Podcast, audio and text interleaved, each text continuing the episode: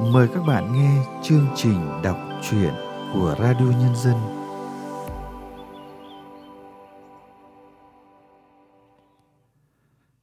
Các bạn thân mến, trong chương trình đọc truyện hôm nay, Radio Nhân dân xin gửi tới các bạn truyện ngắn Mùa gió nghịch của tác giả Nguyễn Thị Kim Hòa qua giọng đọc Vân An.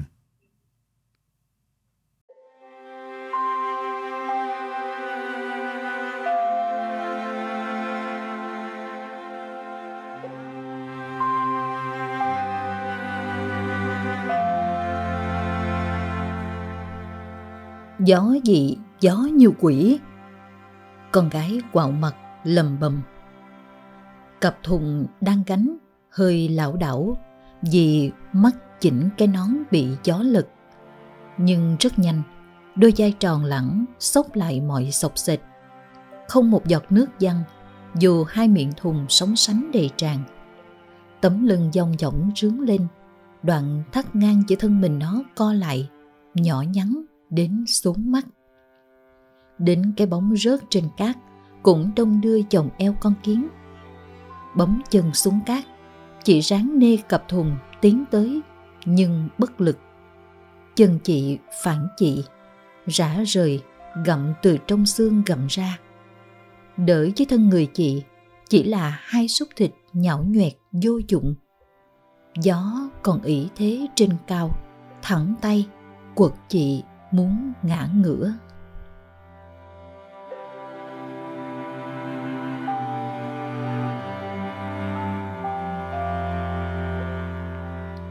Muốn ứa nước mắt, chỉ nhớ những ngày nghênh mặt, thách thức gió.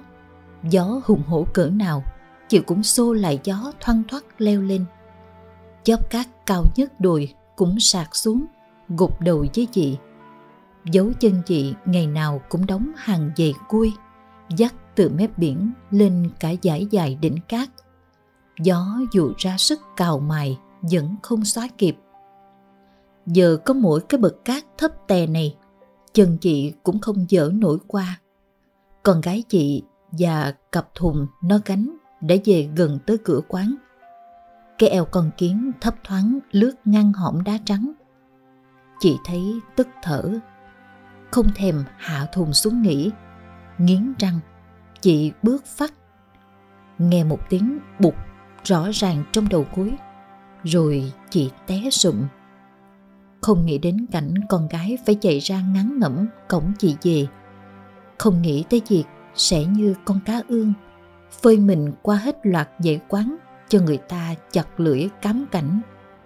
Chị chắc nằm luôn trong cát. Rồi không biết đi hay lết Cuối cùng chị cũng về được đến quán, Lê theo cặp thùng nước, Cho tôm đổ chảy, Tơ tớp cát dính. Con tôm còn lại trong hồ nuôi bơi lại Chậm khẽ râu vào tay chị. Giờ chỉ còn nó ăn ủi chị cơn đau. Mai khách ghé quán có kêu tôm, Chị cũng không bán. Con gái lại biến đâu mất. Dạo này hễ chút, Nó lẫn khỏi mắt chị.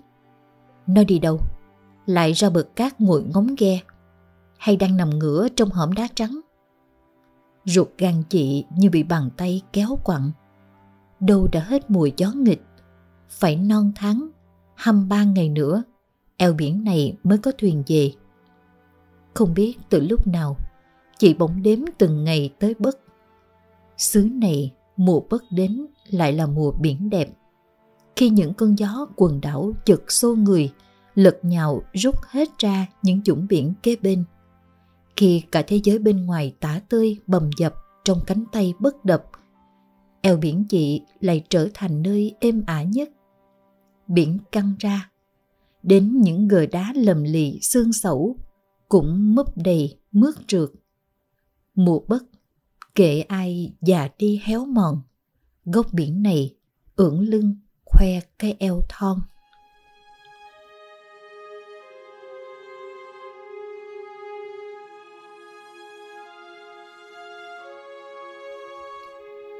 Người dùng eo không ai không nôn nao ngóng bức. Mùa thiên hạ thất bát, bạc mặt vì gió, cũng là mùa dân xứ eo thu hoạch. Sáng sớm, chưa mở mắt, đã nghe tiếng máy cày hớn hở bằng cát đổ khách trước mấy cửa quán. Trưa túi bụi nướng hào, hấp mực, chạy bia cho khách. Nhà nào cũng ngã mát mới bưng được chén cơm ăn, mà đâu nghe đói bụng. Không nói ra, nhưng chắc ai cũng ước mùi du lịch trốn gió kéo dài miết miết. Nhất là khi cả cá tôm, ghe thuyền cũng rùng rùng chạy bất về bãi eo. Chưa kể tối tối, riêng cửa sổ giường chị, thể nào cũng nghe tiếng gõ. Vậy đó, nhưng giờ chị lại đang đếm từng ngày được giữ gió nghịch, dù không sao yêu nổi gió. Ngày chị ôm con ra đất eo, gió bốc cát nhét đầy mắt con nhỏ, chọc nó khóc thét. Rồi tấm tôn đầu tiên che lên mái nhà lỏng chỏng của hai mẹ con. Gió không thương, giật mối đinh. Tóc bay sạc xuống đất. Chị chạy xe chở con đi học. Gió giật tay lái, xô cả người, cả xe, chổng gọng dưới cát nóng. Trời còn ngày, gió kéo nắng trổ mấy đốm nám đen thêm, loan dày gò má chị. túi sụp, gió kệ giấc ngủ chị kêu gian, sọc vào giữa chập chờn ướt hết gương mặt đàn ông này sang thân mình rắn chắc khác. Trong mơ, gió biến chị thành đàn bà hư hỏng.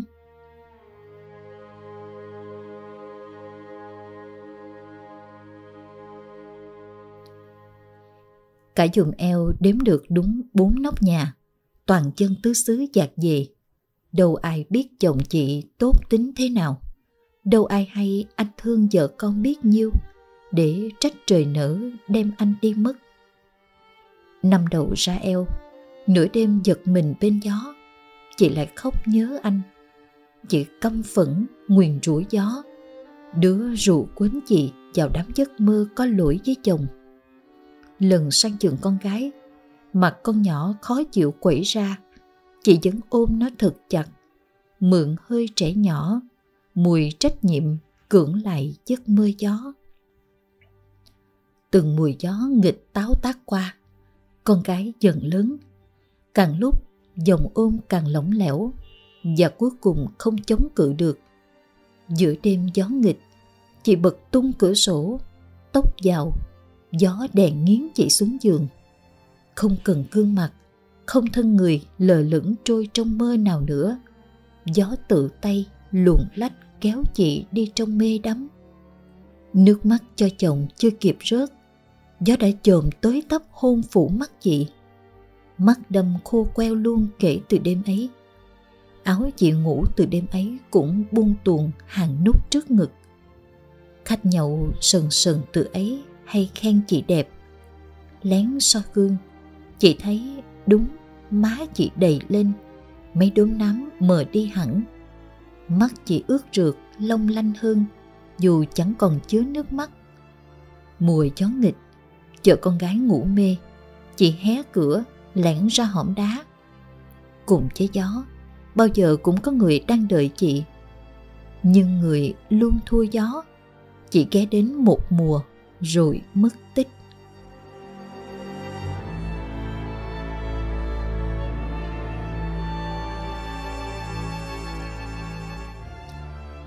Lần đầu ôm chị trong hõm đá cậu nói mình sẽ không như thế chị cười khì với gương mặt ra vẻ nghiêm trọng trẻ con cái cười hẳn làm thằng đàn ông trong cậu giận sôi nên bữa đó giữa bất êm không một ngọn gió nghịch quét trong hõm đá vẫn có một trận bão.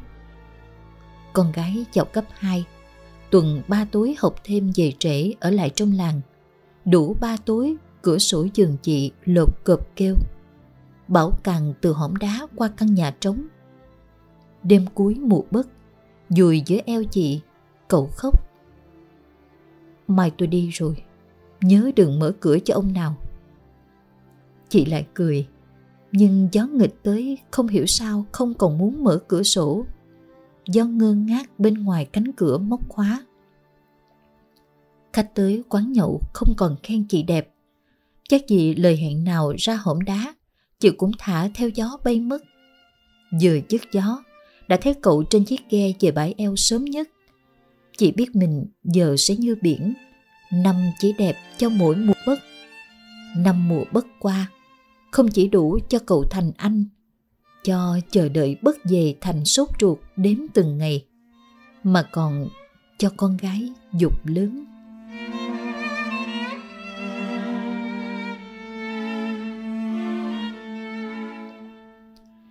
Chị không để ý, từ bao giờ tóc con gái hết cột nhõng đua gà, mặt thôi mũm mỉm, còn dòng eo thích lại chắc lẳng. Chị giật mình khi tình cờ ngó ra, thấy mắt anh đống đinh trên dòng eo con kiến. Đêm đó chị mơ, giấc mơ kinh hoàng ám ảnh.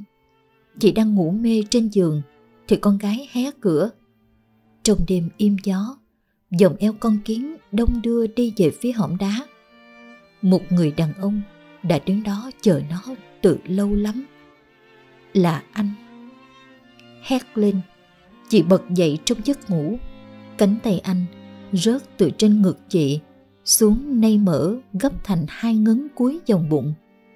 Cầu nhầu trong hơi rượu, anh lăn qua, chọn cho cánh tay một điểm đáp khác. Mật chiếu.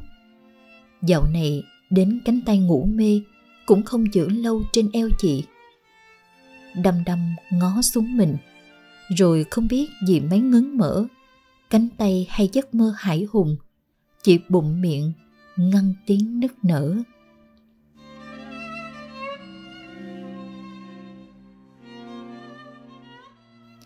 Nước mắt lâu không chảy, mới một đêm đã làm mặt chị sưng húp.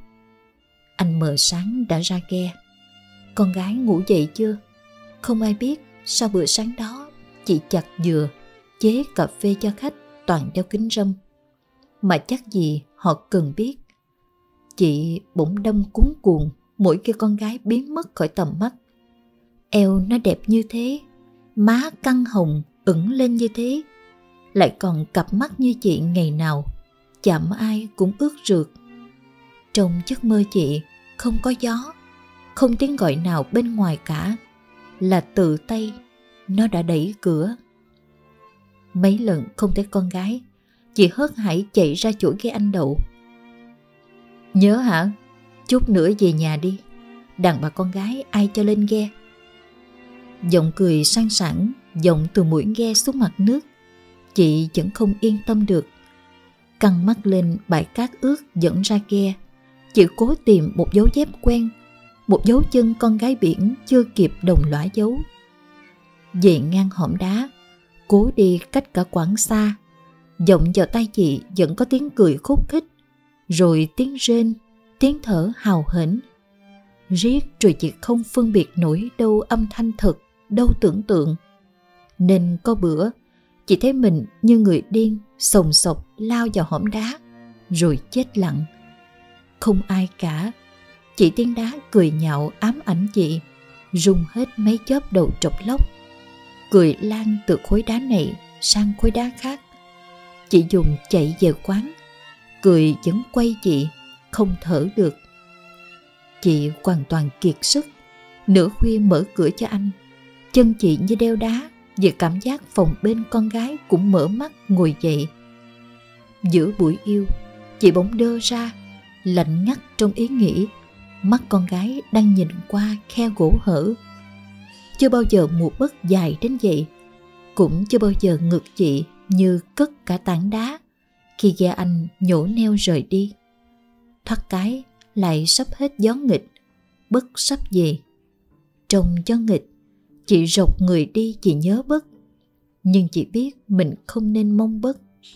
Mới hôm qua, chị còn thấy con gái ngồi thừa trên dốc cát nhìn ra chỗ ghe anh chẩn đầu. Chú ấy kỳ này đi lâu quá. Không múc thùng nước bên chị, nó nói bâng quơ. Biển vẫn êm ru, nhưng sóng xô chân chị xém té. Rồi cũng té thật, té ụp mặt cùng thùng nước xuống cát. Trong lúc con gái thoăn thoắt về đích, đông đưa cái eo thon. Lúc chị đang cà nhắc quét mớ rác gió quận đầy cửa quán thì con gái về. Mẹ! Nó tình lình kêu lớn rồi im bặt. Chị nhìn nó, vẻ mặt ấy nấy. khó nghĩ này, cặp tay bỗng xoắn nhau rối trí này lẽ nào mẹ, có chuyện này con, chú ấy mắt nó bắt đầu ướt sũng, giấc mơ cái hõm đá lại trở về thích chị ngạt thở. Chị chỉ ước nó đừng nói gì thêm nữa. Con nghe tuần sau chú ấy cưới vợ mẹ à. Cây chuỗi già chị đang cầm, rớt xuống chân. Chuỗi bó bằng sống lá dừa khô thôi, đâu phải sợi kẽm gai, sao xước chân chị quá trời đau. Hình như chị đã đoán sai kết cục, lẽ ra nước mắt nên chảy vì đau, nhưng chị lại cười nên con gái chắc là ngạc nhiên lắm khi thấy mẹ đột nhiên nắm lấy tay nó. Mẹ đâu cần ai nữa. Mẹ có con đây chi ngơ ngác, chắc nó tưởng mẹ đang nói dối. Chỉ mũi gió nghịch, biết chị không gạt con. Nên rất nhanh, chị gửi cho gió giọt nước không kịp ngăn, dục ảo qua khóe mắt. Cho mùa bất đó là giọt khóc cuối cùng.